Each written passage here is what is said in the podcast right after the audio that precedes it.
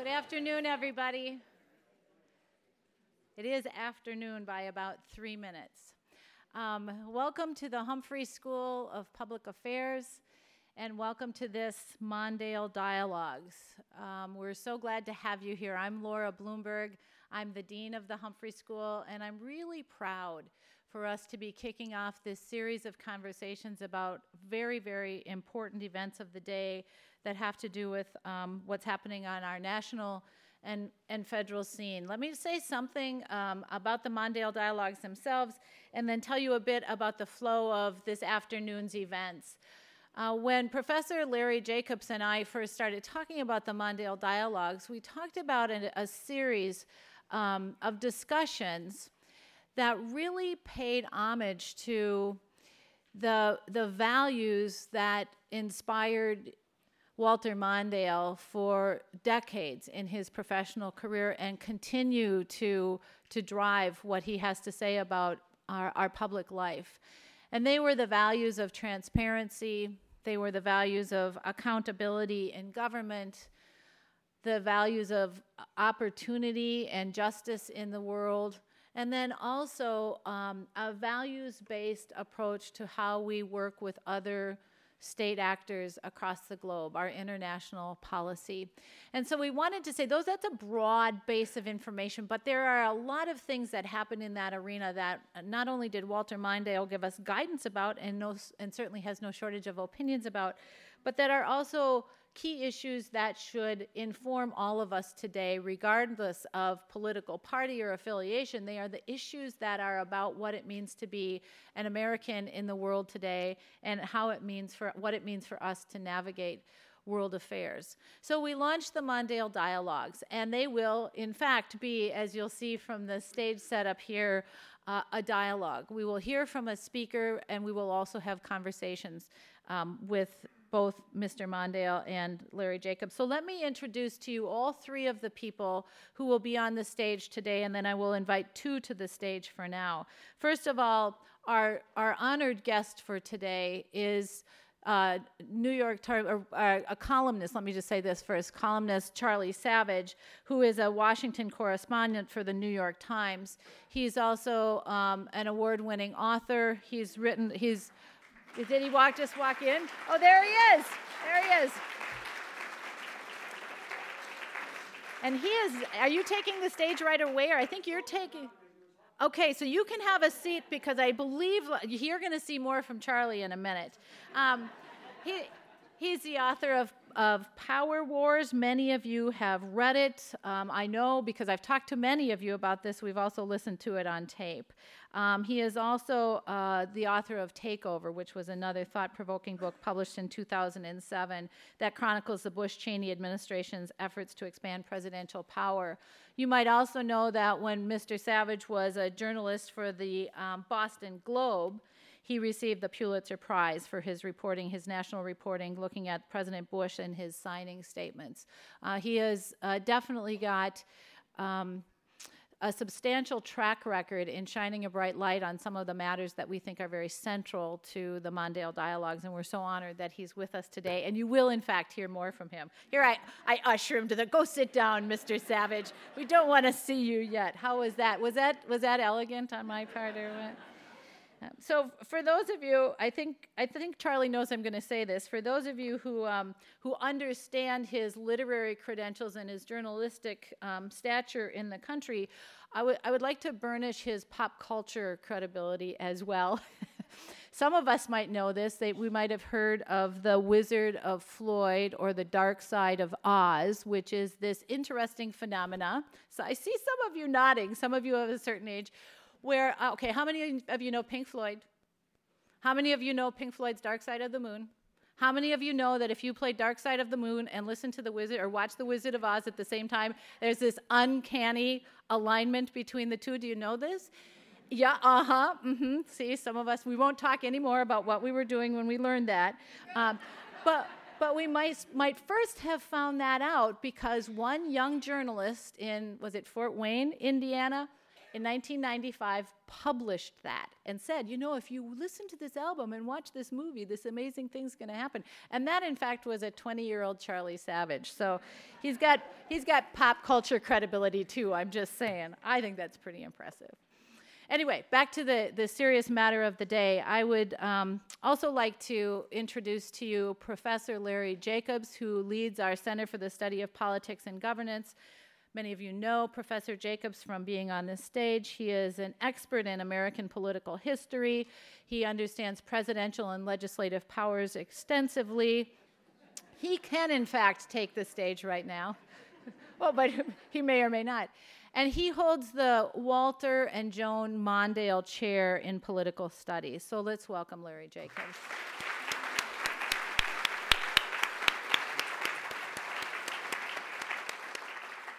And this next gentleman needs no introduction. I will just say that we are oh so honored that he continues to join us here to talk with students, to talk with our community partners, to share his vast wisdom and expertise. Please join me in welcoming the 42nd Vice President of the United States, Walter Mondale.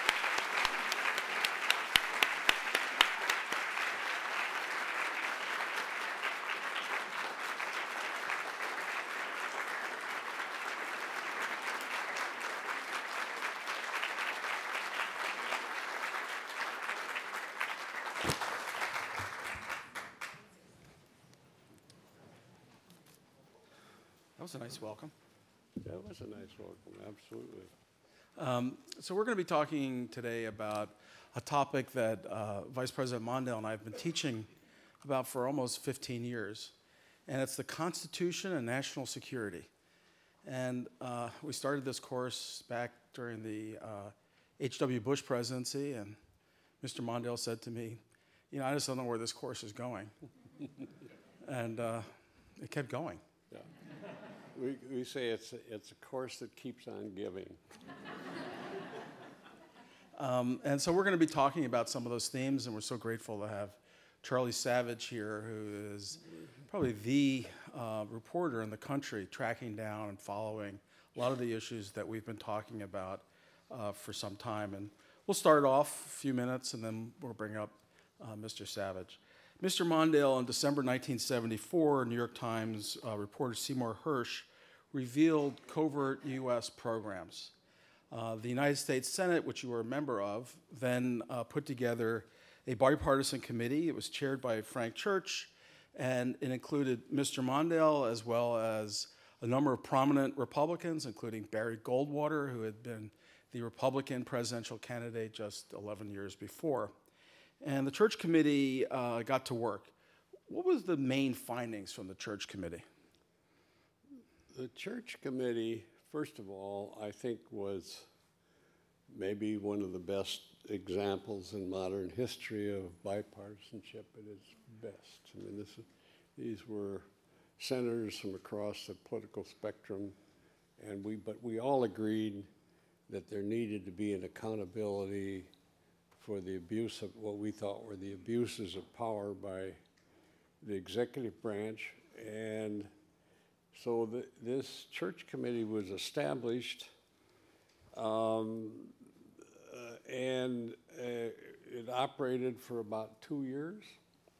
And even today, almost 40 years later, that report that we compiled is maybe the single best mm-hmm. uh, study of what secret, secret agencies do uh, in, in America. Um, part of it was possible because uh, J. Edgar Hoover had just died, and so he wasn't in there objecting to us the way he certainly would have been. And we were able to get into his records, we were able to get into the records of the Bureau and the other agencies, uh, basically without restriction. And this allowed us to complete a, um, study, an investigation of the private exercise of public executive powers. Yeah. And um, I'm very proud of it, and uh, it's it's had a lot to do with with how we've tried to climb out of this hole that we uh, developed and explained in the in the church committee's report. One of your findings uh, were that all sorts of law-abiding American citizens were being spied on. Yes, Um, this included uh, a very active effort, intensive effort, to neutralize and essentially launch a war against Dr. Martin Luther King Jr. I think most of you have heard this, but it, it was really astounding when we came across those records that showed that uh, Hoover thought that King was uh, a security threat. Where he got that, I don't know, but he did. And he wanted to, well, first he wanted to pick a, he wanted to pick a civil rights leader, Martin Luther King, uh, to replace Martin Luther King. Uh, and um, this is one of the uh, astounding things that came out of this that, that our government could be so detached from reality that we would have a head of the FBI make a decision that, that uh, Martin Luther King was a security threat and, and have him operate on that without any accountability whatsoever. This was, there are several other examples. Uh, we, um, we read everybody's mail that was sent overseas. Uh, and we did a lot of checking on individuals without any authority, without any warrants or any uh, court authority or anything. It was just whatever they wanted to do was about what was going on there. And I think, I think that the report shocked people, but also led to some reforms. There was an extraordinary record of hearings that uh, Senator Mondale put together. Frank Church, who was nominally the head of the committee, decided to run for president. And a lot of the work, particularly on the domestic side, fell to uh, Senator Mondale and his staff. And there have been, there's a remarkable set of hearings that Mr. Mondale, Senator Mondale conducted. Uh, one of them involved the director of the FBI, Clarence Kelley, when Senator Mondale asked the director of the FBI if they were following the law when they were pursuing these programs. And here's what the director said Sometimes you have to give up some rights to protect others. Senator Mondale, that's fine. Would you tell me which rights you're giving up? That was the end of that. The director then said, I didn't mean it that way. this is a classic case of how Senator Mondale could demolish a witness with one simple question. Um, so, which, with the church committee, there was a number of recommendations. Some of them was, were to establish congressional oversight by creating for the first time intelligence committees in the House and the Senate. Uh, there was also an effort to restore uh, the Fourth Amendment of the Constitution to make sure that privacy uh, was protected. And one of the main avenues for, for doing this was uh, an act known as the Foreign Intelligence Surveillance Act uh, that Senator Mondale started and the Vice President Mondale then uh, ushered through the agencies in the White House a few years later. And the beauty of this act, and, and one of the reasons it's remained a kind of seminal part of conversations about the Constitution and security, was that it did try to create a balance between the two. Yes, and we, we thought we had. This, uh, the Foreign Intelligence Surveillance Court was a new court. It was designed to provide some protections against abuse while the government did what they had to do to investigate abuses. It was, um, it was a court that operated basically in secrecy. It, um, it tried to fill in the gap that was created uh, and which had occurred, had been operating in, in, um, in terms of abuse over all those years that we were studying. And this was our attempt to try to get it, get it solved. I would say it got off to a good start. Uh, I would say it's been less effective in the later years. And this was part of a series of efforts in the 1970s Yeah. to rein in what had been described as the imperial presidency. Right. The Foreign Intelligence Surveillance Act is one part. Uh, the War Powers Resolution, which was aimed at uh, restraining presidential use of military forces into imminent or active uh, situations of combat or potential combat, was another one. And there, was, there were a series of others. So you could think of this as the pendulum swing away from the imperial presidency to a more assertive uh, Congress. And we, we thought we had solved the problem, and that's a good argument for not staying in government too long, because it, it slowly lost its stroke. And now, while it's still important, it's nowhere near what we had in mind. So let's invite up our honored guest. Charlie Savage. Where have you been? We needed you.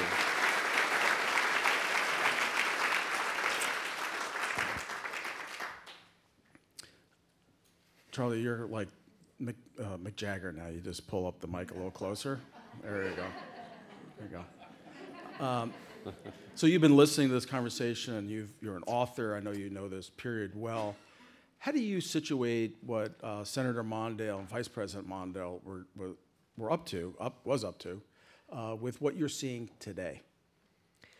So let me start by just saying thank you for having me here. It's a real honor, and thank you all for coming out to listen to us today. This is the topic of basically my life's work in journalism, at least the last 19 years, and probably for the rest of my career. So it's wonderful to see so many people who are interested in the same issues, which even predating our current presidency, I think going back to 9 11, a lot of things that we thought were settled and had been settled, including in this period in the late 70s, have been reopened after the 9 11 attacks involving national security, civil liberties, and the rule of law, and remain open to this day. Uh, so I, my immediate reaction is uh, to want to help people understand that. Uh, you, I think you mentioned the word pendulum. This is part of a larger set of structural tensions that have been unleashed in this country basically since the end of World War II, when instead of demobilizing, as had happened after every previous conflict, uh, as we segued into the Cold War, we had a large standing army remain in place, deployed at bases around the world, and this gave presidents a lot of power to uh, carry out military action without having to go to Congress to ask for an army to be raised. And in the th- period of threat of the Cold War, in the sense that at any moment we could all be annihilated in a nuclear exchange with the Soviet Union, a sense that the president, as commander in chief, had uh, of necessity uh, from the world in which we now found ourselves, uh, the need for and therefore the existence of vast inherent powers to do whatever he thought necessary to protect national security unilaterally and without regard, uh, without any need for Congress to authorize specific steps, and indeed the power often to act even in defiance of apparent legal restraints Congress had enacted.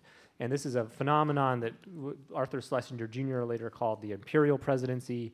It was not limited to one a president of one party or the other, but it has uh, spanned both of them, and grew for a generation, peaking with Nixon, was broken on the back of Watergate, on the back of the disaster of the Vietnam War, and on the back of the Church Committee and its revelations of intelligence abuses under presidents of both parties uh, going back 20, 30 years.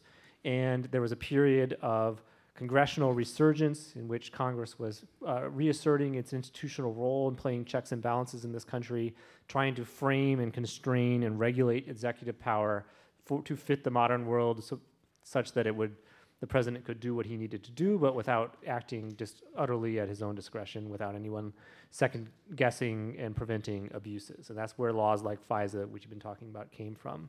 That period came to an end in the 1980s with the election of Ronald Reagan, and there was a, re- a gradual reassertion of executive power, including President Clinton, and uh, then peaking, I think, with the Bush administration, the Bush and Cheney administration, and the post 9 11 response.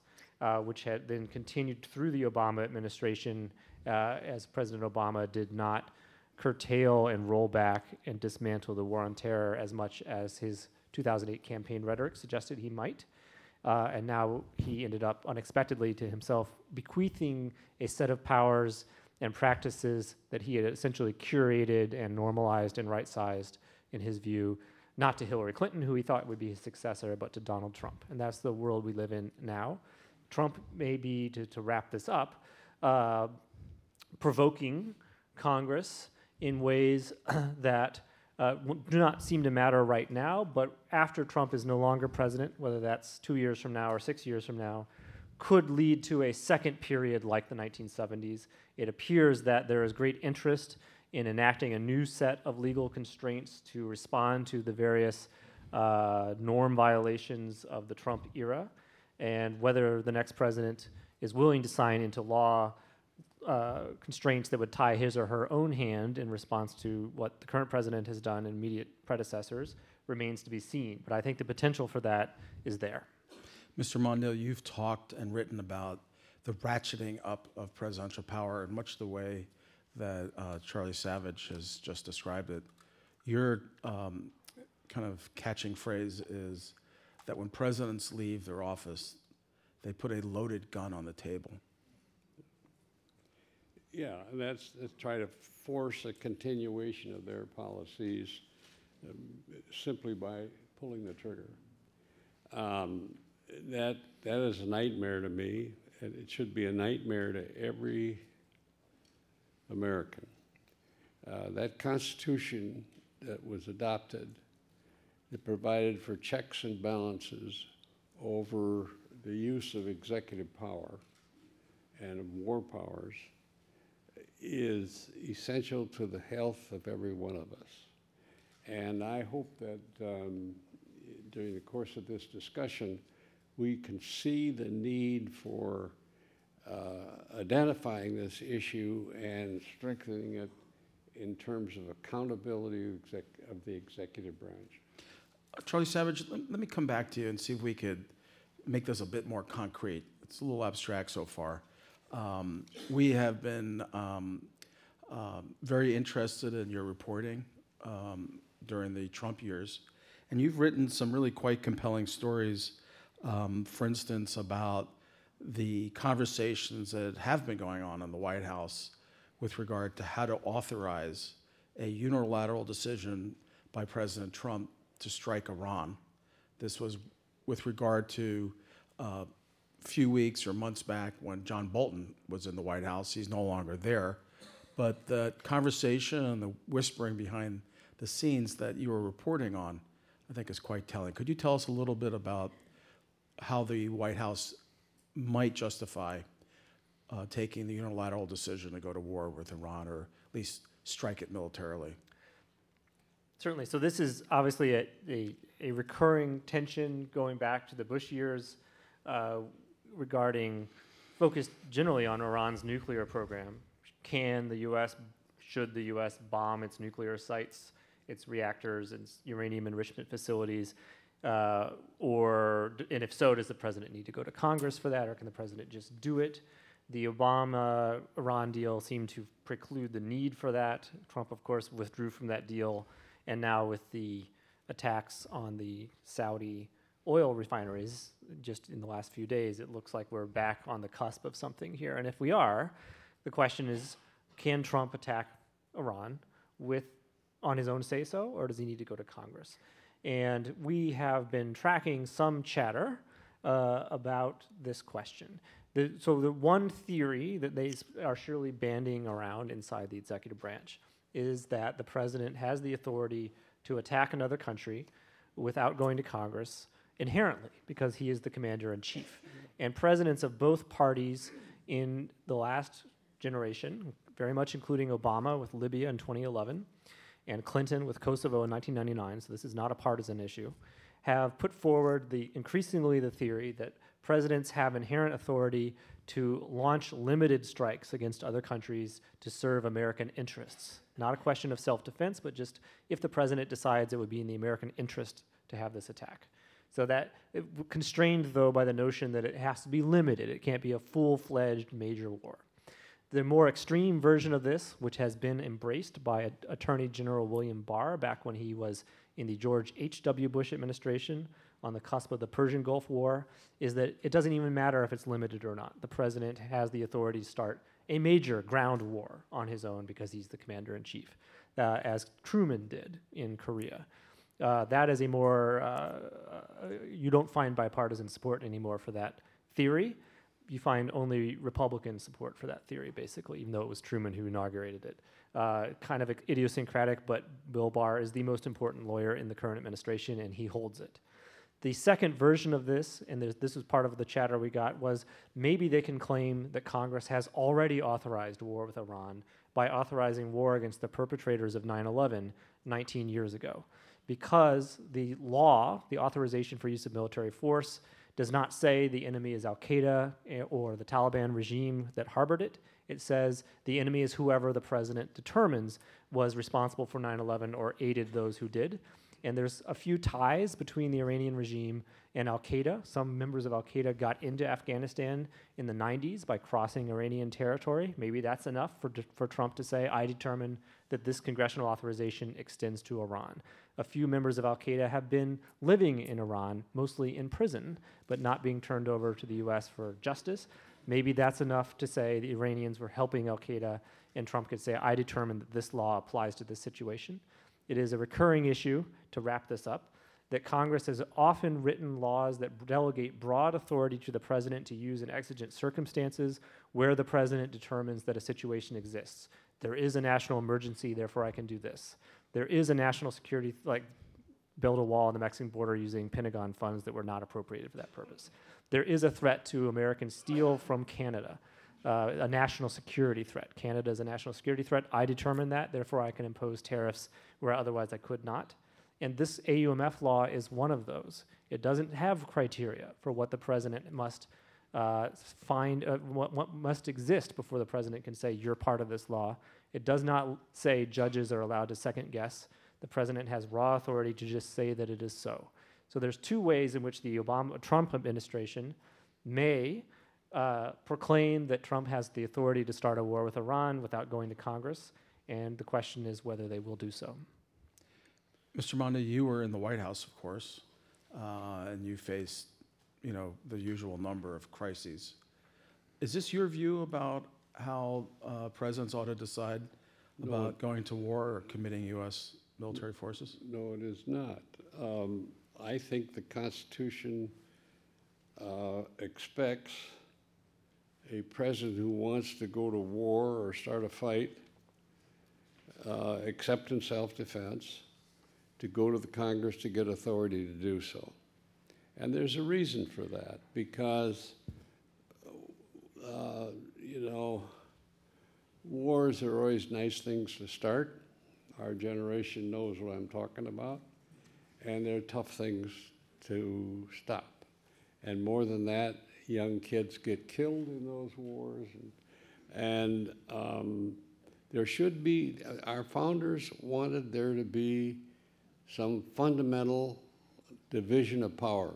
And the president may ask for it, but the Congress had to approve it. If the Congress didn't approve it, that became a political issue, and the public would divide, decide that over, uh, uh, debate those over maybe the years. But the idea that a president could just say, well, um, I have um, authority to defend the country even outside of, of self-defense. Um, uh, I have, I have the authority to uh, do what I want. I'm the president of the United States here. I, I think that's a, that's a terrible thing. Um, I spent uh, all those years in, in government and in the White House and so on. You've all been studying this stuff. Um, and what I hear from more people than you is that we got to stop going into all these wars. We're doing too much of it. We're not thinking it through. We're getting into these um, international wars, and uh, we're not thinking them through. It's, it's only later we find out what we've, we've gotten into. Um, so I think our founders were very wise in dividing this power, and I think we should not allow a generation of politicians to redefine the Constitution to suit their ends. Charlie Savage, reaction? Well, uh, so I want to say, make clear, if it wasn't already, that my description of the conversation that executive branch lawyers eh, have and are having and have had under recent presidents of both parties about the scope and limits or lack thereof of executive power is not an endorsement of their theories as legitimate or either uh, as an empirical matter or as a normative matter.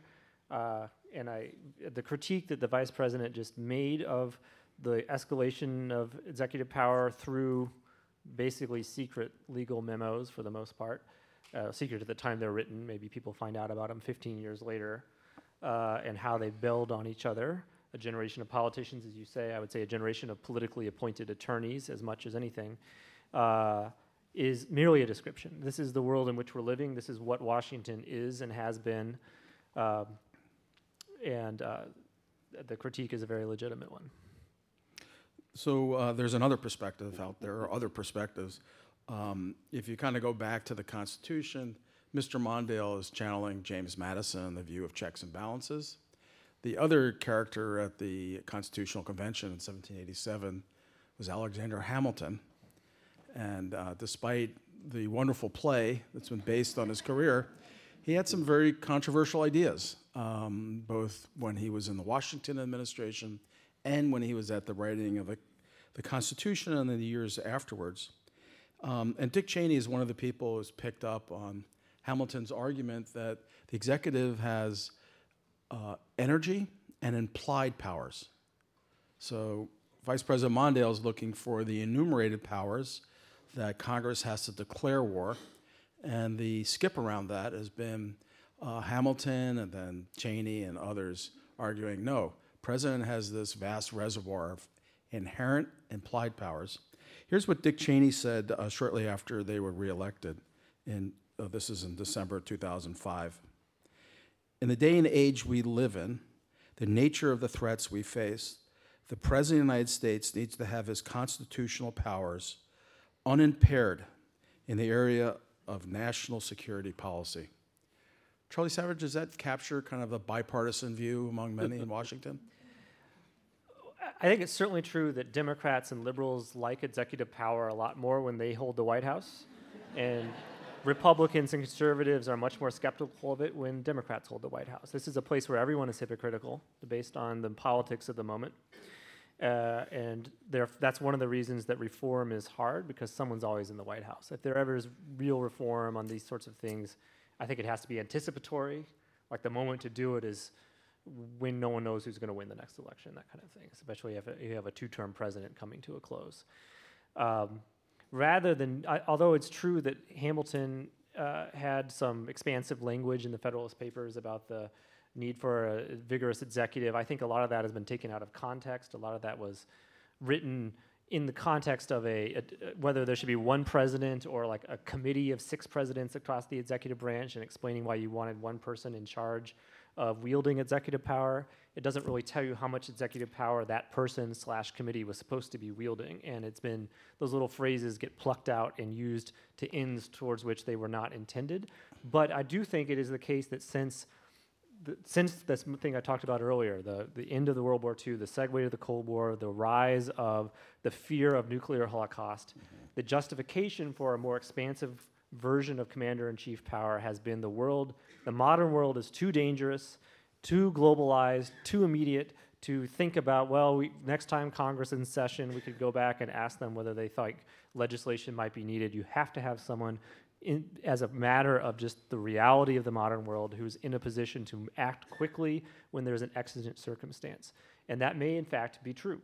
And it, what, an irony of all this, speaking of hypocrisy, is what that suggests is that the meaning of the Constitution changes d- d- based on the, the world in which we live. It's an evolving, living Constitution. And this, we generally hear that phrase in matters of social policy. Is there abortion rights in, implicitly in the Constitution? Is there a right to, uh, you know, have a criminal defense lawyer appointed if you're an indigent person? These sort of things where conservatives say the Constitution, we're originalists. The Constitution means what it was written, and you have to amend it, or if you want to change it. And liberals say no. We want a living constitution that responds to the modern world. This tends to be a place where that flips, and national security hawks and conservatives want the original constitution, uh, where Congress has all that's all the war power, and liberals want the uh, uh, the, the, the, the originalist version, uh, where uh, you, you see what I'm saying. Sorry, fumbling over myself. But uh, everyone, a lot of arguments in Washington about politics and law tend to be situational, which is one of the reasons it's so hard to find a principle that really anyone stands for across the board. So, Mr. Mondale, Could I, could I just raise a humble little voice? I've been around for a long, long time, and I took the same position all those years, whether it's a Republican or a Democrat. It doesn't have to be just cheap politics. I think these are pretty pu- fundamental issues we're dealing with here. And whether it's Obama or uh, Clinton or Carter or Bush. It, it, if, if you're starting a war without authority, you should have to go to the Congress and get, a, get it. I think we'll all be better off if we did. Um, you, we were been talking about some of the cases that you've been tracking Yes. in your reporting. One of them is a fascinating case in Somalia. Did you know that the U.S. was engaged in what could be described as a massive war in Somalia? Have you been tracking this? Not a lot of Americans know about it. In fact, for a while, there weren't many members of Congress that even knew about some of the scope of it. Um, and your reporting shows that this began under Obama, continued, uh, perhaps escalated under President Trump. How's that happening? So in, in Somalia, the Horn of Africa, there is a Islamist extremist group called Al Shabaab, uh, which are terrible people and kill innocent civilians all the time and are awful to women in, in all the ways that Islamist groups can be. And uh, they used to be in power, and then they were sort of ousted and became an insurgent group. They have some ties to Al Qaeda. They're both Sunni insurgents, but they're sort of different as well. Their interest is controlling Somalia, not global the global war on terror. They've never attacked in the United States, for example. I'm sure in Min- Minneapolis, maybe more of you are familiar with Al Shabaab because of the Somali exile community. A lot of people who were fleeing the violence from that particular group. Uh, it is the case that under Obama, the United States began uh, carrying out airstrikes targeting sp- specific high level operatives of Al Shabaab at first, and then it ratcheted out to declaring Somalia to be a, a basically a war zone, such that there didn't have to be individualized targeting decisions anymore, and the military could take the shots against Shabaab that it wanted to. This has been justified as authorized by the 9/11 law because this the Obama administration, not the Trump administration, decided that there were sufficient links between Al Shabaab and Al Qaeda that for legal purposes Congress had authorized war in Somalia against the Shabaab, and there was no need to go ask for a new authorization of force. And it's uh, I wouldn't say it's a major major war in that it's basically every week or so there's an airstrike that kills one or two, or in some cases 100 or 150 people in Som- Somalia, and then it's quiescent again. Um, and that's just been going on, and is this sort of slow burn and never makes the headlines, and it just continues. One of the most interesting uh, stories that you've um, uh, authored in the, lo- in the recent period has been your survey of Democratic presidential candidates. And if you haven't seen the story, it's worth looking at. Uh, Charlie Savage had interviewed uh, presidential candidates in the past, and then he went back and interviewed Democratic presidential candidates. And one of the um, sections of your story focused on Joe Biden in 2007, before he was in the White House, and then uh, in the recent period, now that he's running for president himself. What did you discover?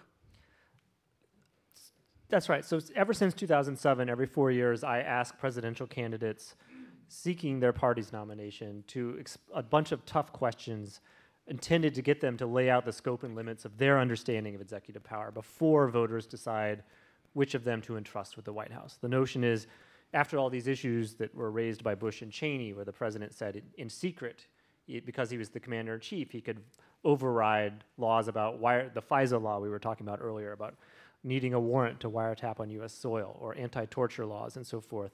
I, what do you believe? Can the commander in chief override statutory limits when it's a national security matter, and so forth and so on? When can you go to war without Congress, and when when do you have to go to Congress? Uh, so Biden was a particularly interesting character because he was running for president in 2007 as a longtime senator, and then he's running, obviously, for president now as after spending eight years in the White House as the vice president. And you could see how your v- philosophy of executive power evolves when you've spent 30 years in the legislative branch and then when you spend eight years in the executive branch. Uh, let me hasten to say that I do not think Vice President Mondale's views did evolve despite his four years in the executive branch. But one of the clearest examples of this was in 2007, uh, Senator Biden said, expressed the view that Senator or Vice President Mondale expressed. The President of the United States can only authorize an attack in self defense without going to Congress. Otherwise, has to go to Congress to start in a war. And then flash forward to this year, and former Vice President Biden says it is well established that a president can authorize an attack when it serves American interests, as long as it's something short of a full scale war. Totally incompatible answers, but his new answer reflects the position that the Obama administration took in 2011 when President Obama authorized uh, American participation in NATO's war over Libya without congressional authorization, an act that also violated not only what Senator Biden had said in 2007, but what Senator Obama had said in 2007. It does seem that once you're in the Oval Office, the world looks differently in terms of I feel like I need to act, and maybe I'll have a more expansive interpretation of my authority in this murky area of separation of powers. Thank you. Um, We've got a number of excellent questions here from our friends in the audience. Mr. Mondale, here's a question for you. Is it true that the Carter Mondale administration is the only modern administration that did not have a war going back to World War II? We didn't have one. Um, I'm just trying to calculate what happened elsewhere, but let, let me just stick with that. We didn't, we didn't have a war. Uh, Carter had been um, a commander um, in the Navy. He knew what that was about. I had been a corporal in the Army, so I, you can imagine how fully um, formed I was but but I, we we um, we did not once uh, play that game with executive power. And I remember the last day we were in office, the I won't say which agency came over and wanted us to prove approve a, a, a, intelligence and uh, uh, military operation in one of the Latin American countries. And the president said, What do you think? And I said, Mr. President, we've got only one more day to go. Let's say no. So we did. So we have a pure record. Thank you. Um, we've got several questions here about the role of the Supreme Court. Um, we're talking about the law and the Constitution, and of course, the role of the court is to uh, uh, review uh, decisions by the president, obviously laws, to whether they fit the Constitution. Justice O'Connor, in a decision made during the Bush administration, said uh, the following We have long since made clear that a state of war is not a blank check for the president when it comes to the rights of the nation's citizens. Um, Charlie Savage, help us sort that out. What's the role of the court? Here's Justice O'Connor just, you know, 15 years ago, uh, espousing a fairly clear view about the way the, the Supreme Court restrains in the, when necessary. I'll I'll say two things about that. The first is in a great sign of how ambiguous and murky this area can be. That line you just quoted came from an opinion in which Justice O'Connor upheld the indefinite detention without trial of an American citizen who had been deemed an enemy combatant. so it may not mean what that line taken out of context suggests it means. She just said, well, he's got to get a hearing to make sure he's an enemy combatant, but he doesn't need a trial. That's the Hamdi case, uh, her plurality opinion. More generally, the problem i with a lot of this stuff is that it never reaches the courts. The courts never decide the issues on the merits for 95% of these kinds of issues because they decide that no one has standing. No one has standing to bring this case. Or this is not a, a, the type of matter that's fit for judicial review. This is a political question that has to be worked out between Congress and the executive branch. So, for example, a couple years ago, a member of the military who had been deployed to the Middle East to help fight ISIS filed a lawsuit against the Obama administration to say that there was no legal authority to fight ISIS because Congress had not approved a war against the Islamic State. And uh, Obama had claimed that the 9 11 authorization against Al Qaeda could be stretched to cover the war against the Islamic State in Syria. And rather, the, the courts ended up dismissing that case without deciding whether it was true or not that the AUMF law could be legitimately extended to cover ISIS because they said this soldier who was being deployed to fight in that war did not have standing. No one has standing to sue. Some, sometimes Congress tries to sue on these things. Uh, most recently, the House sued over President Trump's uh, invocation of emergency powers to spend more money on his border wall than Congress had uh, uh approved. And what happened? The judge threw out the case. They said even the House of Representatives as a whole does not have standing to sue this is a political question. They're appealing, that may not be the ultimate outcome. But the general issue is most of the time, no one as an individual has his rights or her rights affected to the extent that courts wade into these things. Detention matters are a rare exception, but in that case, with Justice O'Connor's plurality opinion, the court upheld the, the detention without trial of an American. He was then released. He was then released. And then he as a left- matter of policy discretion, not as a matter of law. Yeah. Um, he left the country, went to Saudi Arabia. Yep. In any case, Mr. Mondo, let me come back. You've been making a pretty strong um, case for following the Constitution, um, and presidents have been clearly stretching, or maybe, in your view, breaking um, uh, the constitutional rules and and clearly en- enumerated powers that Congress has. Where is Congress? isn't the president's power really a function of Congress is asleep on the job? It's asleep. Um, the, um, you know, I, th- I think there's some people in the new House that want to uh, challenge these issues on legal grounds. The Senate has been protecting the president from any such challenges. Uh, it's a, um, kind of a uh, stalled situation now between the House and the Senate. And so the president is running free, I think. Um, I would, I would, I don't, I, I'm very sorry about that because I don't like these issues to become political. They, are some political, but, but this, this is life and death for the American people. And we should be able to say no to dumb wars before they start. Uh, a lot of us have been around a long, long time. We've heard these arguments. It doesn't wouldn't hurt at all if the Congress were required to say yes or no on these wars.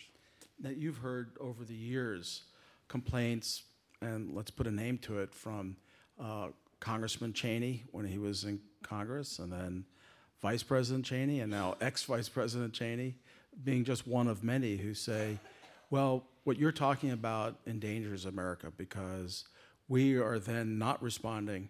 We are not protecting the country because we're waiting for a slow, cumbersome, sometimes um, inactive Congress to step up to the plate. Isn't that too dangerous?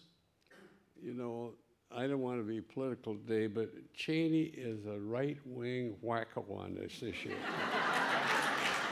there's, there's just there, there's no there's no basis for it. He just he just preaches it.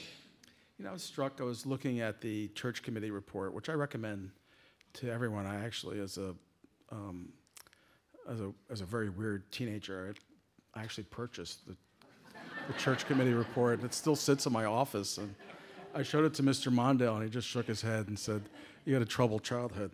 Um, true, but I was looking at it, I was really struck by the membership of the church committee. Here you have uh, Frank Church, who is soon after being appointed, decides to run uh, to be the Democratic nominee for the uh, as president. Um, you've got Walter Mondale, and you've got some other Democrats. And on the Republican side, you have Barry Goldwater, who had been libertarian, probably the most conservative Republican candidate in, in, in some time, just 11 years before. Howard Baker, who would be a titan in the Republican Party in the Senate. What's going on? Th- Then we had um, a wonderful senator from Maryland. Uh, Help me with his name, late, Was it Mathias? huh? Mathias? Mathias. Wonderful, wonderful senator, Republican, moderate. And so we had, we had balance all the way through there. I, th- I think that Mansfield picked that committee with great care because he knew all of us. And did, did, is it possible, in your view, to have a church? We have a couple of questions. Like, why not have a church committee today? Well, I'm, I'm for it, but I'm, I'm worried about whether you can put it together the way uh, Mike Mansfield did it. I'm just not sure that there's people around that would, would do it, but I'd like to try. I'd like to see if you could do it. Charlie Savage? I'll just say two things about that. One is I think uh, it's, it's no secret that politics have changed a lot since the 1970s. Liberal Republicans have disappeared, conservative Democrats have disappeared, and the, the dynamics of polarization make it a lot harder to work across party lines on issues. Uh, everyone has to revert to their team or face a primary challenge, and that is not just about the Republican Party, it's about both parties.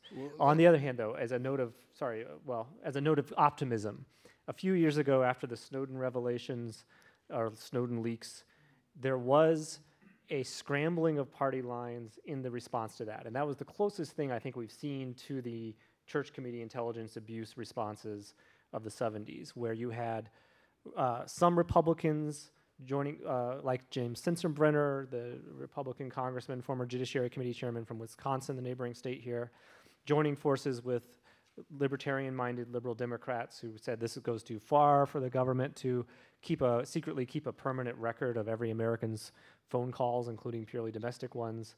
And you had some Democrats, uh, including some party leadership, uh, joining forces with some Republicans who had the more hawkish, sort of pro intelligence, uh, security state point of view, trying to prevent reform.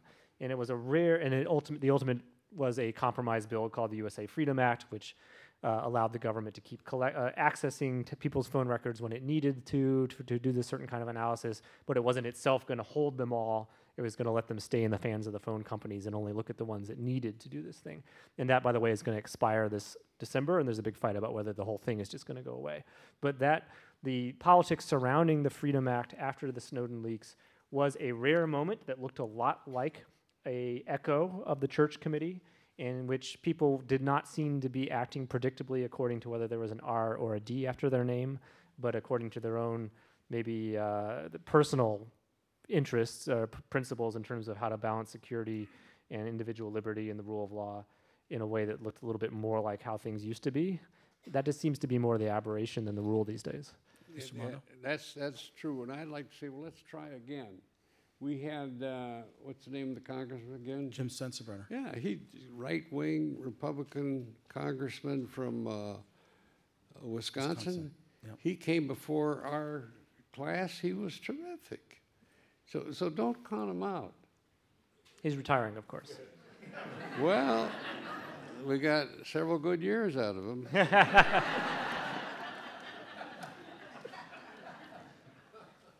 So, you know, just listening to this, it, it could sound a little depressing.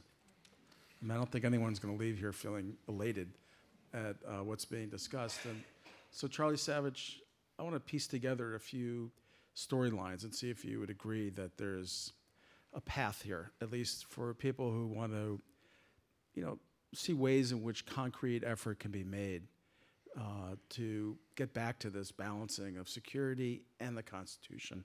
Well, you mentioned one case, which was the White House's effort now to push for reauthorizing the phone surveillance program.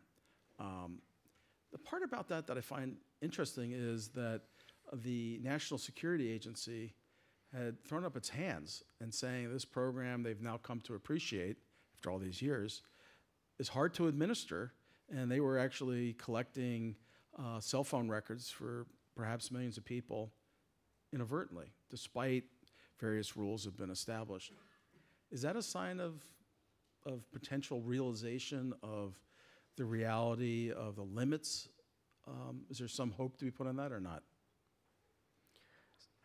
you know, it's not my role to frame this in terms of hope and normative issues, but just descriptively, the um, yeah, it's. I think that after Snowden, the intelligence community vis-a-vis Americans' rights and Americans' communications. So this is sometimes the FBI, sometimes the NSA, all overseen by the Office of the Director of National Intelligence that was created after 9/11, came to a realization that doing things in secret that affect Americans' rights based on dubious interpretations of the law was not a good idea because it would come out and it would threaten things that they needed they thought really thought they needed to be doing uh, would become collateral damage in uproar over things that maybe weren't necessary.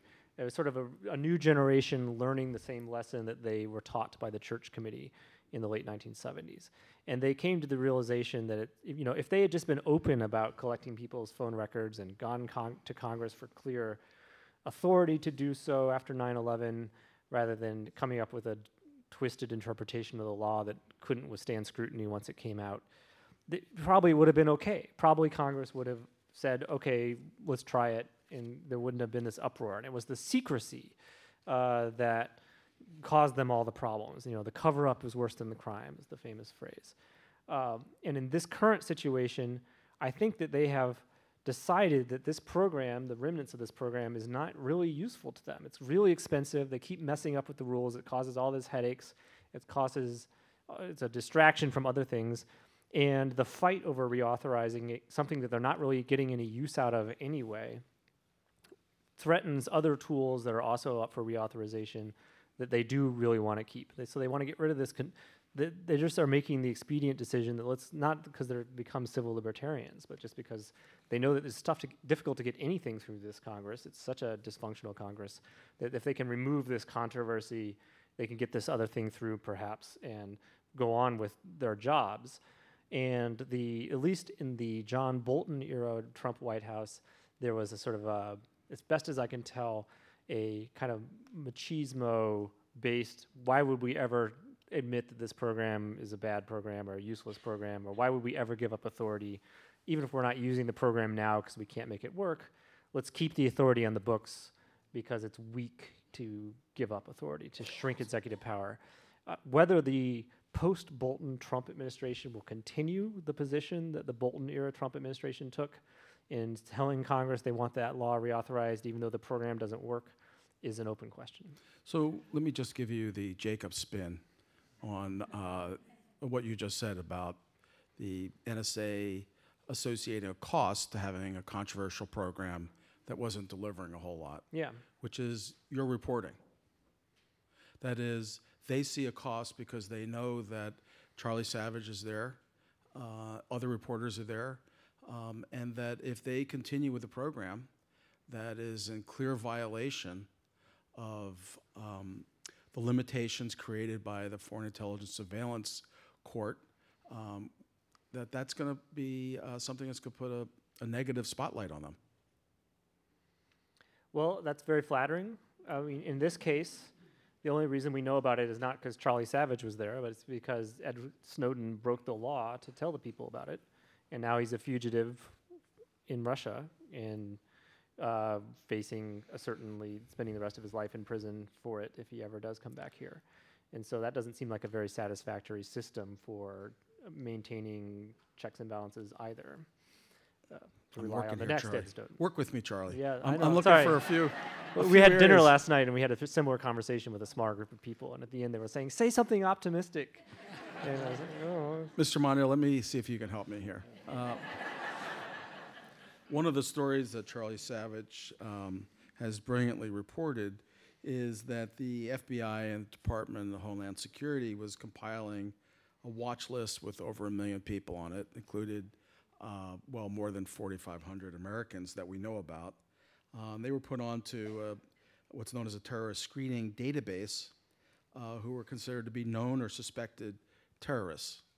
A federal judge recently has raised questions about that and um, is provoking a real battle within the court system about whether this meets constitutional standards.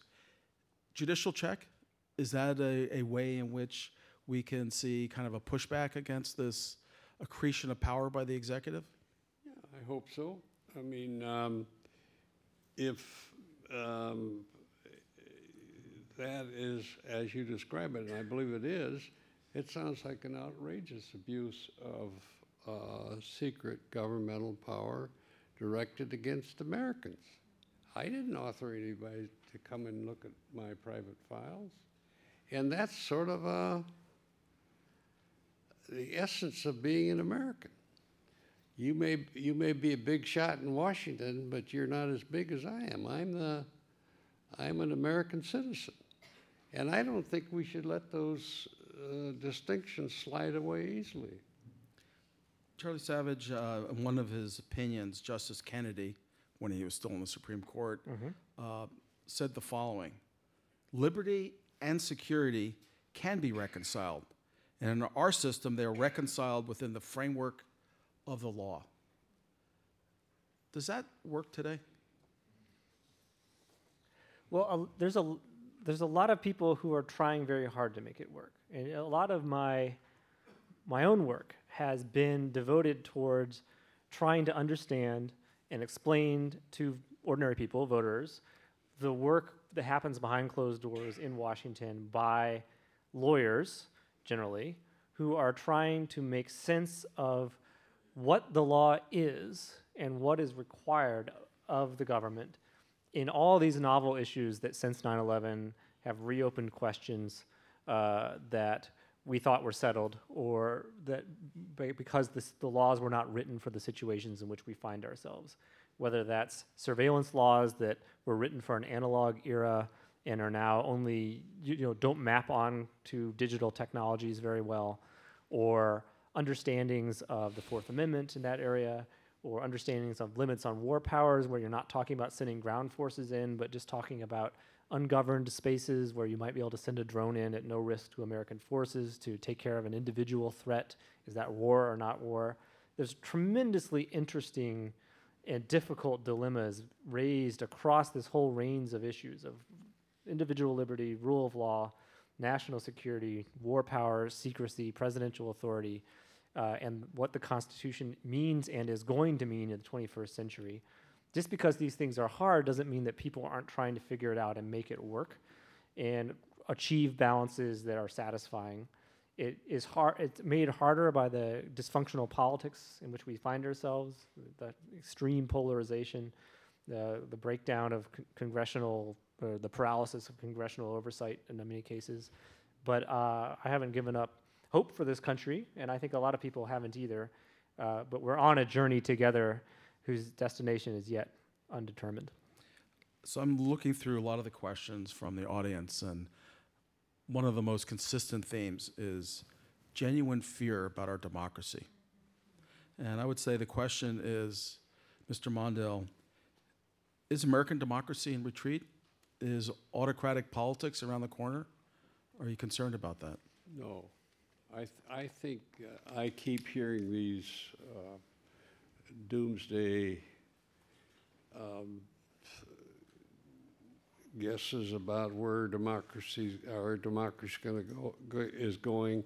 I think we're, we- we've got problems now, but I think that the American people are onto it. I think the law is so clear, the principle of checks and balances so uh, compelling that, um, and we got to we got to continue to be alert but I, but I think there's every reason to be, feel optimistic about it. And, and you were in office, of course, uh, um, near the height of your power and position in Washington during the Watergate era when uh, we found out about what the Nixon campaign and then eventually the Nixon White House was involved in. Did you hear similar sorts of uh, angst about whether American democracy was? Yes, but, but I think the Watergate experience proves my point. I mean, the American people got aroused by the uh, rumors and by the evidence that was coming out, and they, they saw to it that it was corrected. Charlie Savage, see, this is the kind of optimism I'm looking for. if, if, if you could work with me just a little bit here. I was I was saying later. I was joking later. Uh, I'm a Chicago Bears fan from Northern Indiana. At this table full of Minnesota Vikings that? fans, and I was like, my optimism note should have been Aaron Rodgers is going to retire soon. We can all get behind that. Charlie, we've got a question here. It's a kind of a, a craft question. Your reporting depends a lot on unnamed sources, Yes. understandably. Uh, how do you decide what to believe, um, what not to believe, what motives um, make sense, what motives make you alert? Uh, it's too broad a question to have a specific answer, but y- the question is, answers itself in the sense that yes, you have to be alert to understanding why someone is talking to you, what their motivation is, when you need to have a bigger versus smaller grain of salt, and uh, and there's a great need to corroborate what anyone tells you to find other people who independently say yes, that's what happened, or might in that way that the blind, the three blind men touching the elephant, you know, in different spots, all have a totally different understanding of what they're encountering. Uh, one of the pleasures of working at the New York Times is that we have a very large staff of very excellent reporters who all have their own specialties and their own sources and their own uh, lines of sight into what is happening inside the black box of government. And w- more and more, we are working collaboratively. And uh, you know that you, you used to rarely see more than one name on a newspaper story, and now it's routine to see four names on a newspaper story. It's it's a changing culture of I heard this from my guy. What do you hear from your woman? And can you bounce this thing off of that? Go back to that person and bounce this thing because now we think this is the case. And that's one of the ways in which we try very hard to avoid uh, making any mistakes that we know because we also know that it's an environment in which fake news and the discrediting of uh, uh, our work is uh, anything will be seized upon to, to, to, to attack us with. So we do not want to hand a hammer to those who are trying to undermine the idea of objective truth. Um, Charlie Savage, another question from the audience. Uh, Mr. Mondale was talking about um, an era in which there was some level of bipartisan concern about the Constitution and actual conduct of uh, energetic oversight. Um, why is it that Mitch McConnell doesn't play a larger role uh, in empowering uh, Senate oversight of the executive branch? Well, I don't want to attack Mitch McConnell as like a, a bad guy. That's that's not my job. Uh, I think descriptively, he is an extremely shrewd politician, maybe one of the smartest people in Washington, in the same way that Dick Cheney was one of the smartest people in Washington. And I think he uh, has certain policy ends that he's quite interested in, including, uh, for example, stocking the courts with people who interpret the Constitution in a certain way. Uh, and he works very hard to use his control over certain levers of power to achieve those ends. Um, that's uh, that's the that's the world. But I also, you know, he's also responding to the politics of the moment. Is, is you know, if he was not there and someone else was Senate Majority Leader, would the Republican caucus have let Merrick Garland get a hearing and, and actually voted him into the Supreme Court? I I kind of tend to think they wouldn't. And the harder question is if the situation were reversed and an outgoing Republican president suddenly had a Supreme Court vacancy in a time in which Democrats had a majority of the Senate uh, and a shot at winning the White House six or eight months later would they have voted in a very uh, a, a, a conservative nominee, or would they have held the seat open for the, the election? And I I kind of tend to think that, notwithstanding the outrage that Democrats expressed, they probably would have done the same as well, because that is the logic of the polarized times in which we inhabit. I wa- Could, could I raise a point? You know, Mr. Mondo. the last few years, um, the U.S. Congress, particularly the Senate, has walked away from the filibuster rules. And uh, some of that I supported, and in fact, I helped lead. But I always argued that we shouldn't get rid of it entirely. That it should be possible, say, for 55% of the Senate, 45% of the Senate, to be able to block action by the Senate until they got answers or until their issues were considered or until they ran out of their own support. Uh, We've gotten rid of all that now. And the, I think it's been at a great price. Uh, The the House is going to do what it does, but you- with 435 members, you're not going to have a filibuster rule there. But I think, the, and I, I spent a lot of my years there uh, grappling with this issue. I think getting rid of the filibuster rule has been a bad mistake. I think we ought to balance it so that it's not the old uh, paralysis rule, but one that still requires co- uh, d- debate and uh, uh, discussion and uh, disclosure. I think we're stronger for that. And I think the fact that we have so enfeebled the Senate allows a single guy like this guy from Kentucky to run the place. And, and uh, I don't care if it's a Democrat. I don't, I don't like that. I mean, I, I like the way I was be able, was able to act as a senator from Minnesota. If I didn't like something, I could just slow it down until somebody answered my questions. And I think that's the way it should be. Um, I want to thank our Just guests. say yes. Sir, when you ask the question, I always say yes. Uh, I- Before I get to thank our guests, I want to make a few quick announcements. First, I want to thank uh, Dean uh, Laura Bloomberg, who's a big supporter of this series and a big supporter of the Center for the Study of Politics and Governance.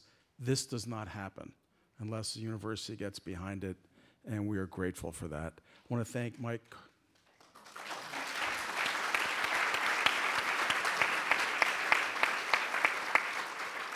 I want to thank Mark Curry, who's running around probably out of breath for all the work he's put into making this happen. Again, it's another case where this does not happen unless someone is uh, making it happen. I want to give you a heads up on a few of the programs. We have a full listing outside. Um, Tom Friedman is coming uh, September 23rd. He'll be doing a program with Gary Eichten. We are very excited about that. September 23rd, 1 p.m. Um, I think that's going to be crowded, so you need to look into getting access to that. The 24th, uh, one of my uh, real heroes here at the university, Mary Jo Kane, who's been a leader in the discussion about women in sport for a long time, is going to be here to talk about the women's soccer team. Anyone here follow the women's soccer team? Yeah, well, this is going to be that.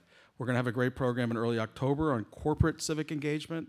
Mid October, uh, one of the smartest conservatives in the country, Ramesh Ponnuru, will be here uh, talking about the conservative movement in the age of Trump and after Trump.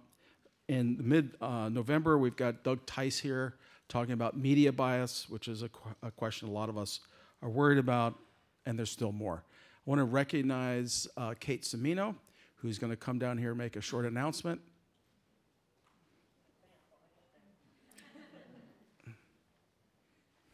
Hi, everyone. It's great to see so many folks coming out today for this great conversation. Thank you so much. Uh, my name is Kate Semino with our Center for the Study of Politics and Governance, and I want to be sure to let you know that we are able to do these great programs because of contributions to our center. These are gifts through the University of Minnesota Foundation. So I want to thank our donors, our current donors, and if you like these kind of programs, if you value this type of conversation, please join us.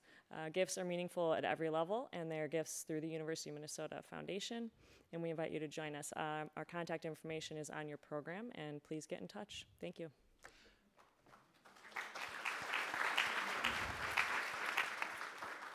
And I want to thank uh, this incredible panel. Charlie Savage, who flew out from Washington to be with us.